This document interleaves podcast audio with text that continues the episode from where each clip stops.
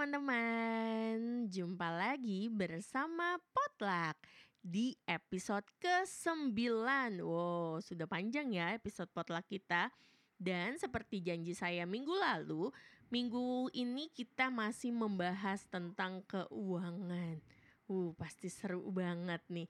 Dan pastikan kalian semua dengerin ini sampai habis supaya kita semua dapat ilmunya tentang cara mengelola keuangan yang baik dan benar. Oke. Di depan saya nih udah ada narasumber yang luar biasa. Nggak ahli tapi berdasarkan pengalaman Iya, aja ya. iya, yang sangat berpengalaman Bukan ahli. dalam hal mengelola keuangan gitu. Langsung aja kita perkenalkan. Oh, perkenalan diri sendiri aja deh gitu. Dengan narasumbernya dengan siapa? Halo halo dengan Renata udah tiga kali nih Oh ya, ini ini kali ketiga. muncul di podcast. Iya, benar. Udah bukan pada kan- bosen ya. Enggak lah pastinya kan gitu. Jadi karena eh, saat ini bekerja di Eh, aku bekerja di salah satu perusahaan yang bergerak di bidang pariwisata.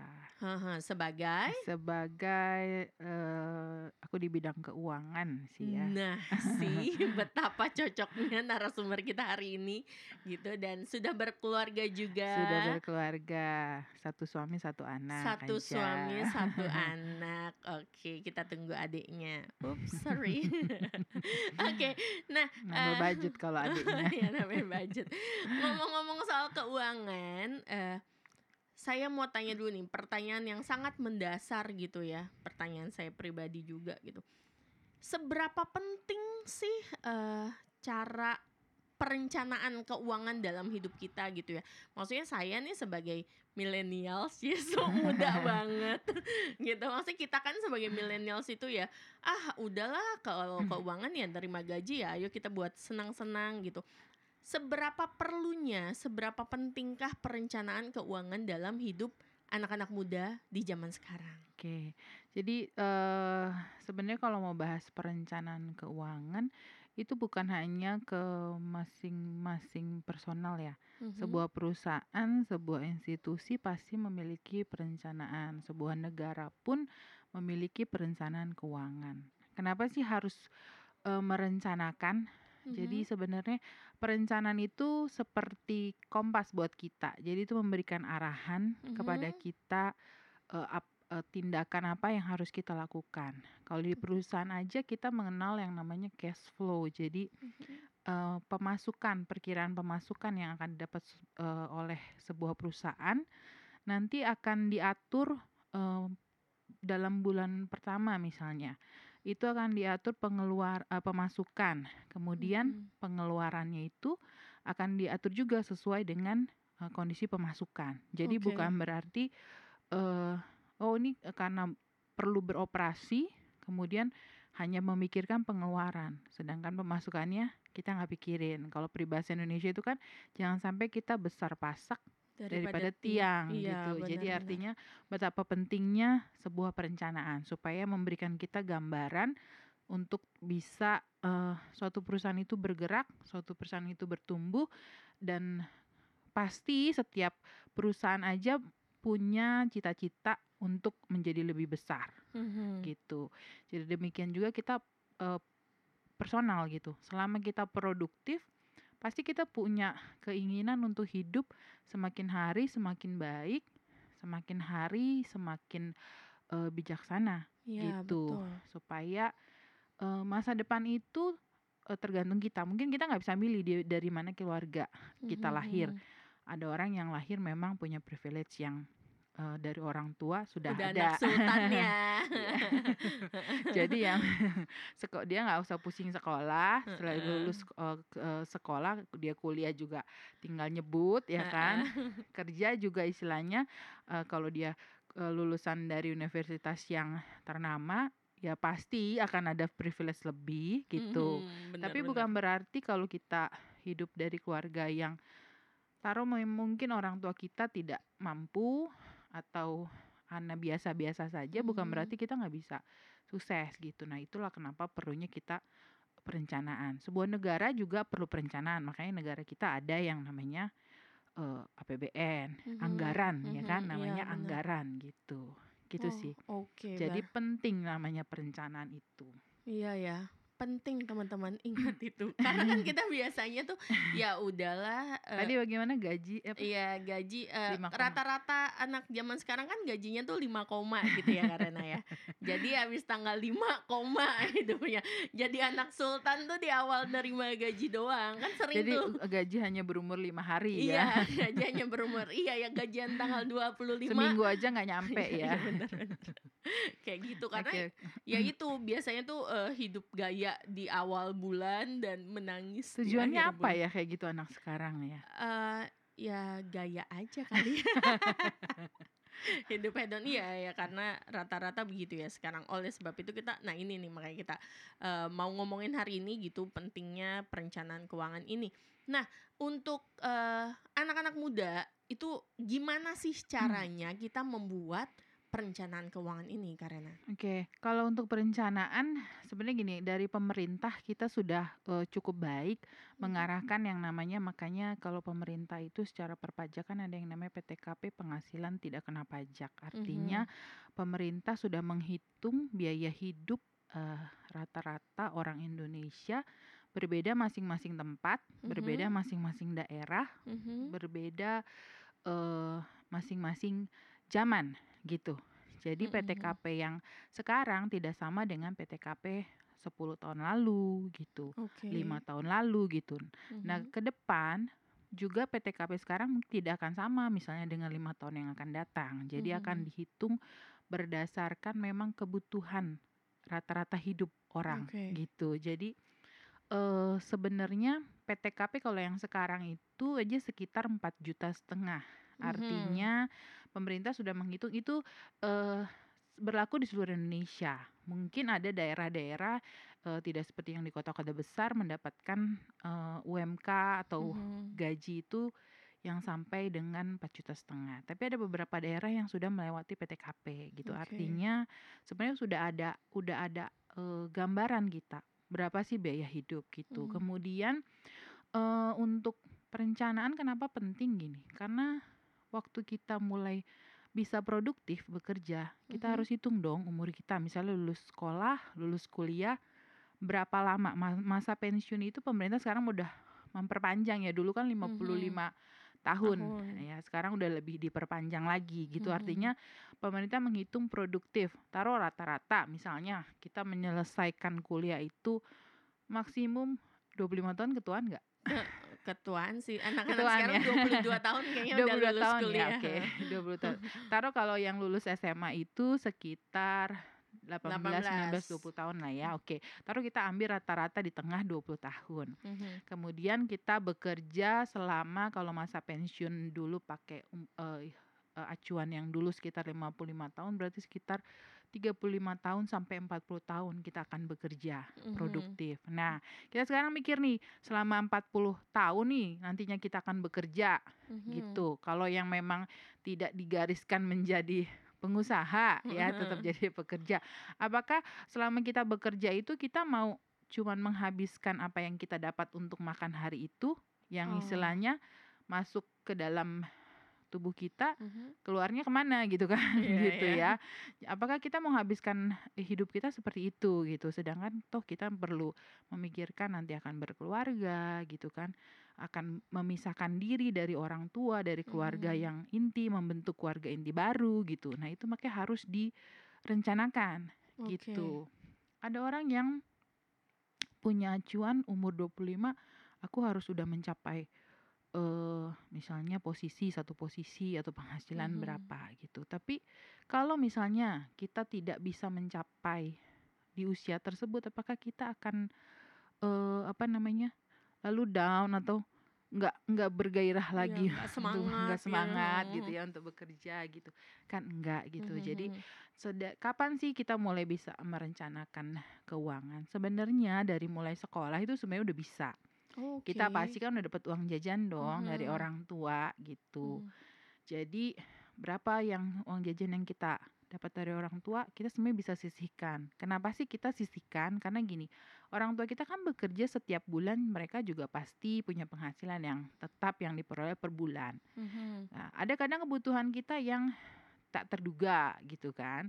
Nah, jadi eh, nggak usah minta lagi nih sama orang tua gitu Ah, ya. iya benar Ya benar. enggak sih supaya supaya kita tuh tidak membebani orang tua dan itu melatih kita untuk menjadi eh, bijaksana dan kita lebih memicu kita untuk bisa jadi produktif. Iya benar. Dan Gitu. orang tua juga bangga gitu ya. Seneng dong Ya pastinya. ampun, anak aku beli sepatu sendiri Iya misalnya. gitu kan. Terus Iya. eh, kepuasannya juga beda gitu. Iya, iya Ya benar. gitu. Iya, Gitu iya. sih. Iya sih. Oke, barang yang dibeli dengan hasil nabung payah sendiri, sendiri. Walaupun belum bekerja gitu ya, Heeh, masih iya, ngandelin benar. dari dari uang tabungan gitu, Hmm. dari pemberian orang tua, tapi rasanya tuh beda gitu. Oke, oke. Nah, jadi nih sebenarnya bagaimana sih proporsi pengeluaran kita yang seharusnya gitu? Yang tadi seperti Karena sebutkan kalau kita terima gaji masa iya semuanya itu buat kebutuhan hidup gitu kan. Iya. Masa iya semuanya buat GoFood gitu kan. Nah, mungkin kan bisa juga buat Shopee. gitu. Nanti yang buat Tetap ya ujung-ujungnya shopping ya. ya ampun, gak boleh hidup hedon, maaf. Jadi gimana sih yang seharusnya gitu, Oke, yang ideal? Eh, saya mendengar satu seminar dan itu memang cukup baik juga. Saya Mhm. sebenarnya pribadi orang yang juga eh, melakukan perencanaan keuangan. Jadi saya setiap bulan punya satu budget penghasilan suami dan penghasilan saya kami gabung. Mhm. Kemudian saya mulai menyusun pengeluaran-pengeluaran apa yang harus saya keluarkan. Mhm. Kemudian berapa budget yang ini? Karena kalau mau dibilang gini, budget pengeluaran mau berapapun kita budgetkan pasti akan habis. Iya betul. Ya, oh, manusia kan nggak ada pernah puasnya. Iya, iya. Ya, berarti kita harus punya satu prinsip gini. Cukupkan dirimu dengan apa yang ada padamu, gitu. Jadi eh, saya memulainya dengan gini. Kalau saya men- eh, penghasilan yang pertama harus kita sisihkan adalah yang pasti untuk Tuhan, gitu ya. Itu kalau eh, untuk sahabat-sahabat yang Kristiani mungkin biasa dengan persepuluhan, ya, Sepuluhan, oke. 10%. 10% atau kalau Mhm. sahabat-sahabat yang non Kristiani lain misalnya ada yang dua setengah persen Iya, zakat kalau nggak salah ya itu ya gitu jadi itu dulu yang kita harus sisihkan pertama kemudian proporsi yang kedua adalah apa Eh, ini akan membentuk satu piramida Oke. gitu ya jadi porsi yang pertama yang harus kita pikirkan itu sebenarnya adalah pertama untuk Tuhan Mhm. karena kenapa? Eh, itu tanda ucapan syukur kita dengan berkat karena jerih pa- eh, berkat yang kita terima itu bukan hasil jerih payah Jerih kita sendiri ya, tapi itu pemberian Tuhan lewat pekerjaan kita gitu. Nah, yang kedua, yang kita mesti pikirin adalah gini, eh, investasi. Investasi jangan Hmm. berpikir yang beli saham atau punya eh, reksadana.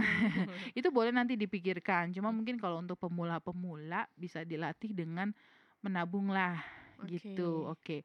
Kalau misalnya rekening tabungan itu sama dengan rekening terima gaji yang buat operasional juga, Mhm. baiknya adalah kita buat satu rekening baru. Sekarang bank Oh. itu udah lebih fleksibel loh. Hmm. Jadi ada ada bank yang punya produk tabungan itu yang kalau misalnya kamu punya eh, saldo di atas 500 ribu, dia nggak akan kena biaya bank. Oh iya, itu Gitu. bang apa? Nanti Iya. boleh tanya ya. Iya, iya. gitu. Jadi eh, itu sebenarnya memang untuk memicu kita untuk memacu juga supaya kita mau menabung gitu. Iya. Nah, porsinya itu berapa sih? Idealnya itu sebenarnya sekitar 10 sampai 20 persen Untuk tabungan. untuk tabungan gitu. Nah, kemudian ada porsi lain kalau kita udah berkeluarga kita pasti butuh untuk yang namanya tempat tinggal. Mhm. Ya, makanya pemerintah itu kan kalau kayak di bank itu standar untuk cicilan rumah KPR itu biasanya bank akan menghitung sekitar 30 sampai 33 persen atau sepertiga dari total penghasilan kita ya.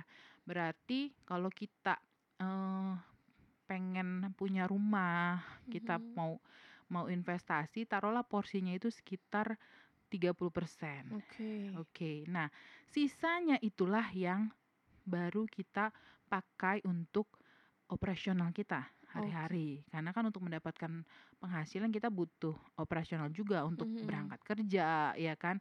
Kita Mhm. butuh biaya hidup juga untuk makan, pulsa, Iya, gitu. betul Nah, betul. oke. Nah, jadi kadang-kadang ada anak-anak yang kayak gini, "Oh, nggak cukup nih kalau, eee, sisihkan dulu," gitu. Taruhlah mungkin untuk Tuhan mereka sisihkan, tapi kalau Mhm. invest untuk tabungan, investasi gitu, wah nggak cukup nih gitu. Mhm. Jadi memperkecil tabungan tapi memperbesar pengeluaran operasional, Iya gitu. iya, betul. Nah, kayak pem kayak, eee, negara aja kalau kita, eee, punya pinjaman yang hanya dihabiskan untuk konsumtif, itu pasti akan menambah beban. Mhm. Nah, kecuali kita kayak pemerintah punya pinjaman tapi untuk yang produktif. Nah, artinya berarti memang, eee, pengeluaran yang sifatnya konsumtif itu memang harus dibatasi, Oh, gitu. oke Jadi oke. itu tadi prinsip, eee, cukupkan diri dengan apa yang ada pada kita. Jadi kalau sekarang kita cuma bisa taruh ya yang tadi kita udah hitung Mhm. piramida, eee, apa namanya, pengaturan keuangan sekitar 30 taruh sampai 40% berarti kita harus bergerak di angka segitu, nggak boleh keluar. Caranya Oke. gimana? Gitu, caranya gimana Iya, kan sekarang caranya ditanya. Starbucks aja harganya berapa? Nah, kadang-kadang anak-anak sekarang tuh, nah nggak usah lah yang model anak-anak milenial gitu ya, yang parubaya kayak kita juga istilahnya satu, eee, perlu yang namanya prestis gitu. Hmm. Tapi kan engkau tidak akan menghabiskan waktumu setiap hari nongkrong di kafe yang tidak Mhm. ada, eee, mungkin manfaat ada tapi tidak sebesar yang ekspektasi yang kita harapkan gitu. Mhm. Kecuali engkau berbisnis dan memang mau ketemu klien di situ gitu Oh, ya, iya benar yang benar. akan didapat lebih besar daripada Mhm. pengeluaran gitu. Jadi cukupkan dirilah gitu sama apa yang ada pada kita gitu. Sebenarnya makanan yang kita makan, minuman yang kita minum itu sebenarnya standar sih.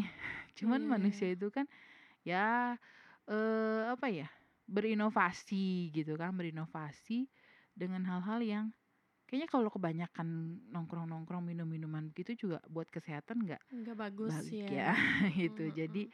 eee, bijaklah dari da karena itu pengaruhnya juga ke kesehatan kita gitu. Oke oke. Iya, jadi ada, eee, pepatah bukan pepatah ya, ada, eee, sebuah ungkapan gitu. mhm. Jadi, eee, penghasilan kita pasti cukup untuk hidup, tapi kadang nggak cukup untuk gaya hidup ya. Jadi kadang yang gedenya gayanya, Gayanya ya. gedenya gayanya. Ya kayak anak sekarang itu kayaknya buat buat investasi di rumah, apa itu Mhm kayaknya, ah, ngapain harus punya rumah gitu Iya, kan ya, eee, benar. udahlah, sewa aja gitu misalnya. Padahal sewa juga nantinya akan naik gitu dan kita nggak punya aset gitu Iya, kan. benar benar. Aduh ini pelajaran banget nih buat saya pribadi. Ayo bijak gitu. Jadi, eee, pengeluaran kita tuh perlu nggak sih kita catat gitu Karena pengeluaran, pemasukan sehari keluar buat makan segini gitu? Kalau, eee, catat kalau memang gini, kalau kita memang sempat sebaiknya dicatat. Tapi Mhm. kalau saya pribadi, saya akan merencanakan gini, pengeluaran saya setiap bulan yang tadi saya sebut cash flow, saya Mhm. akan buat dulu. Oh, oke. Misalnya untuk biaya, eee, transport, saya mau Mhm. berangkat kerja, oke, kemudian biaya, eee, makan, kemudian biaya komunikasi, Mhm telepon ya, mhm.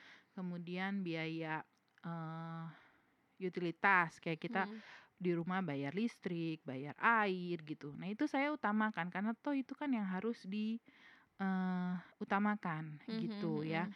Nah, tapi kayak misalnya biaya telepon dengan budget, "Eh, saya nggak cukup nih telepon sebentar," gitu. Mhm.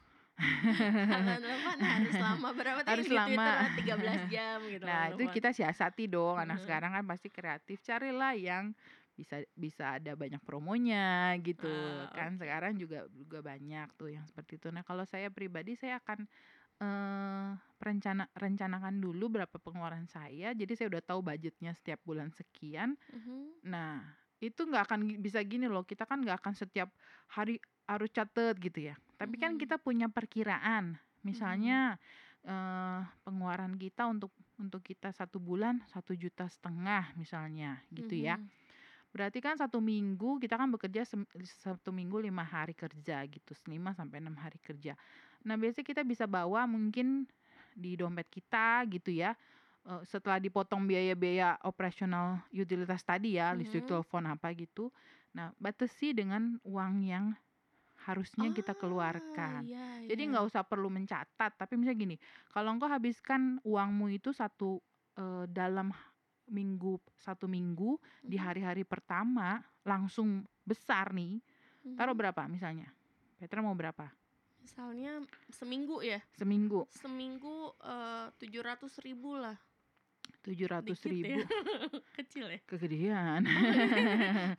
Kan tadi pemerintah udah standar ya. Maaf PTKP aja pemerintah. empat juta setengah. Heeh. 30% berarti berapa? Satu juta setengah kan? 1.500.000 itu untuk sebulan? Sebulan ya. Oke, berarti kegedean, eee, kita turunin 350.000 berarti? Ah, oke, 350.000 berarti dalam satu bulan, satu minggu 350.000 kita sisihkan dulu nih biaya utilitas berapa, misalnya Mhm. 300.000 berarti kan Mhm. kita punya satu bulan 1,2. Mhm. Oke, untuk transport, untuk makan, dan termasuk untuk biaya gaya hidup tadi. Oh, Ya, iya jadi bener. sisihkan dulu tuh yang yang penting-penting, yang utilitas yang memang harus kita bayar gitu, yang nggak bisa ditunda. Oke, Kalau nah nongkrong kan bisa ditunda dong. Bisa bisa, kita bisa nongkrongnya besoknya, bisa bisa. Kalau nggak ngajak temen gitu. Iya iya, minta Siapa yang traktir. ma boleh Iya juga iya. kan gitu. oke.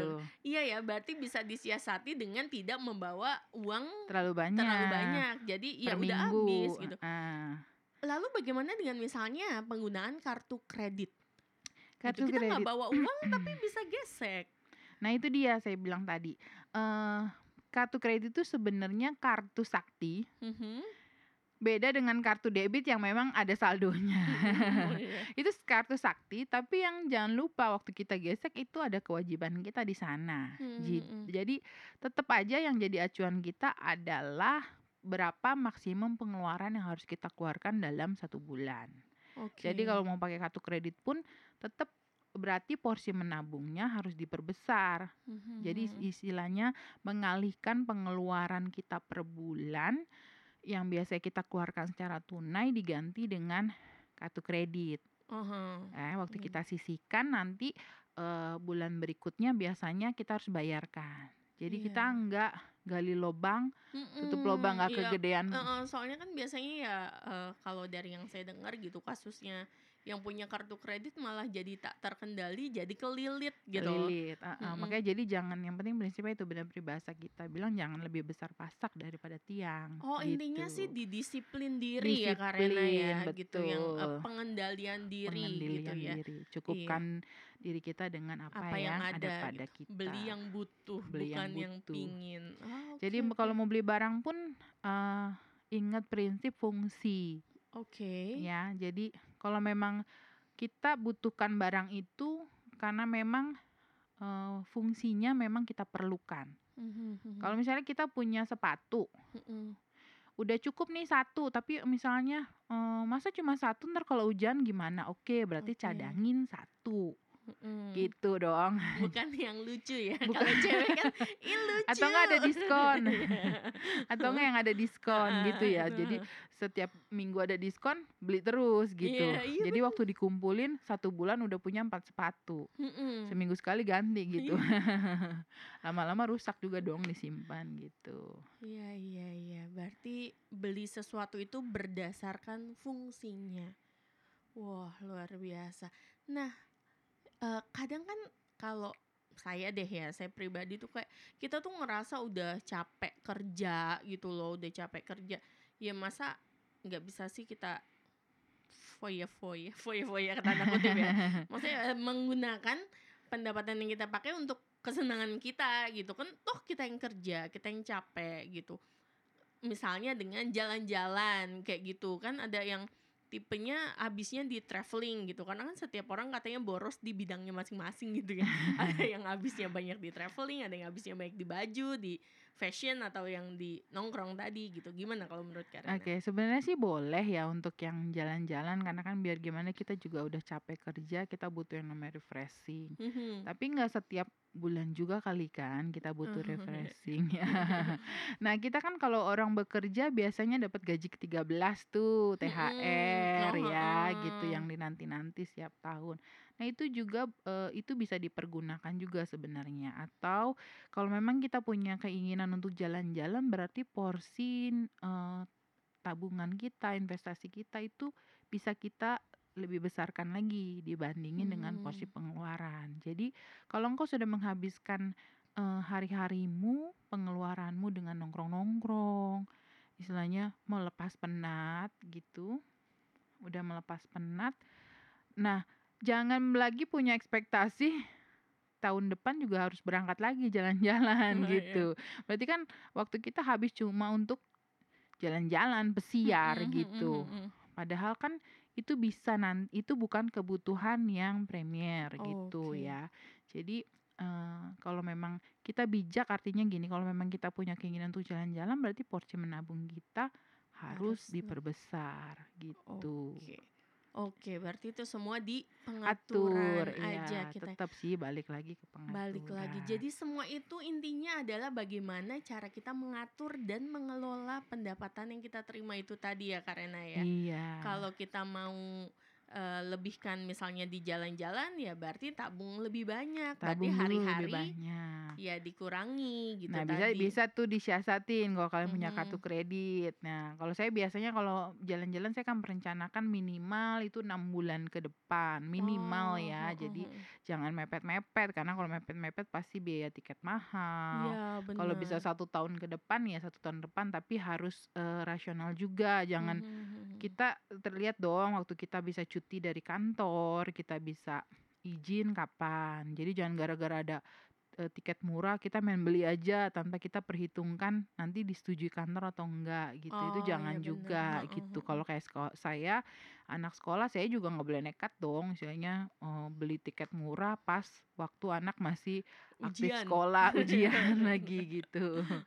Gitu. Jadi, mmm, perencanaan lah yang penting karena semakin kita merencanakan dengan baik itu, eee, apa ya, melatih kita untuk jadi lebih bijaksana sih kalau menurut saya pribadi ya, gitu. Oke.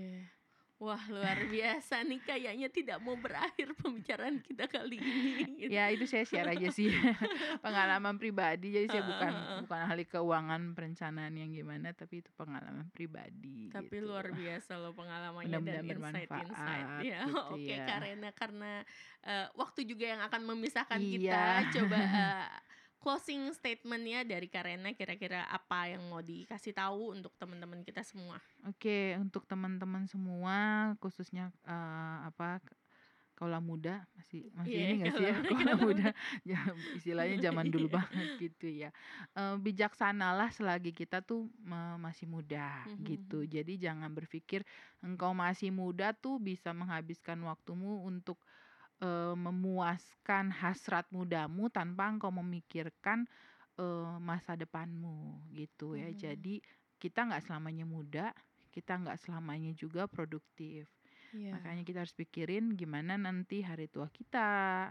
Kita harus merencanakan juga, eee, untuk kehidupan kita ke depan. Kita kan harus beranak cucu, berarti kan harus ada Mhm. ada apa ya, eee, perencanaan lah ke depan gitu. Jadi, bijaklah selagi kita masih muda gitu. Jangan Iya. sampai udah kita, eee, tua baru kita nyesel gitu. Karena waktu Mhm. itu tidak bisa diputar Putar. kembali gitu.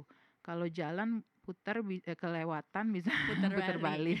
Waktu enggak ya? Waktu nggak bisa diputar balik dan kita hidup cuma satu kali. Iya, Ya bener. jadi bi bijaksanalah gitu dalam, eee, menata hidup kita, gitu aja sih. Oh, terima kasih karena justru karena kita hidup cuma satu kali, bukan berarti hidup kita itu dipergunakan sesuka-suka kita, yang tadi itu Iya, memuaskan betul. hasrat kita sesuka-sukanya.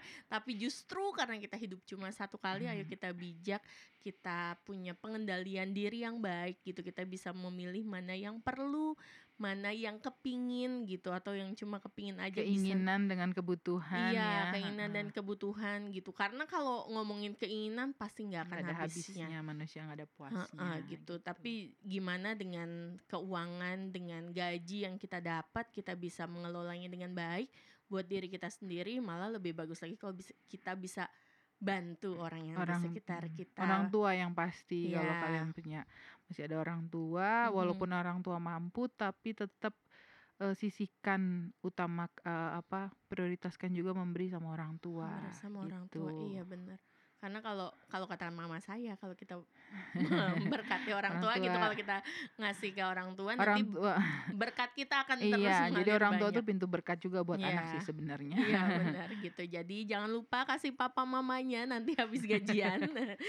Pasti berkatnya akan tambah banyak gitu dan dengan semakin kita banyak memberi semakin banyak kita diberkati gitu. Dan kalau Amin. kita bisa mengelola dengan baik nanti di masa depan kita di masa dua kita masa tua kita kita akan hidup juga dengan baik gitu ya iya, kira-kira betul. begitu ya Kak Rena ya gitu terima kasih sekali Kak Rena Iya, thank you untuk untuk waktunya juga Iya, diberi kesempatan lagi ini. Bisa sharing. Eh, semoga kita semua, Semoga saya bermanfaat. pribadi deh, saya pribadi bisa mengaplikasikan nih semua pelajaran kita di hari ini untuk ke depannya supaya bisa mengelola keuangan dengan lebih baik lagi, gitu. Iya. Thank you banget ya Kak Rena. Thank you sama-sama buat tim podcast Potluck ya. Iya, Buat tim Potluck, Thank gitu. you. Terima kasih juga buat teman-teman semua yang udah dengerin ini dari awal sampai akhirnya dan di minggu depan kita akan ngomongin tentang investasi. Oh nyambung ya berarti iya, ya. nyambung yang tadi Jadi sempat disinggung. bahas tuh ya. yang sempat disinggung yang tadi 20% itu tuh di piramida Investasi ya, gitu. ya. Investasi dan segala macamnya. gitu. Untuk eh, teman-teman yang misalnya mau punya pertanyaan tentang investasi, boleh nanti dikirim ke DM-nya kpa.plaza Instagramnya gitu ya teman-teman. Dan kita akan ketemu lagi minggu depan untuk membahas masih tentang keuangan dan masih tetap di potluck. Terima kasih untuk hari ini. Tuhan Yesus memberkati. Bye.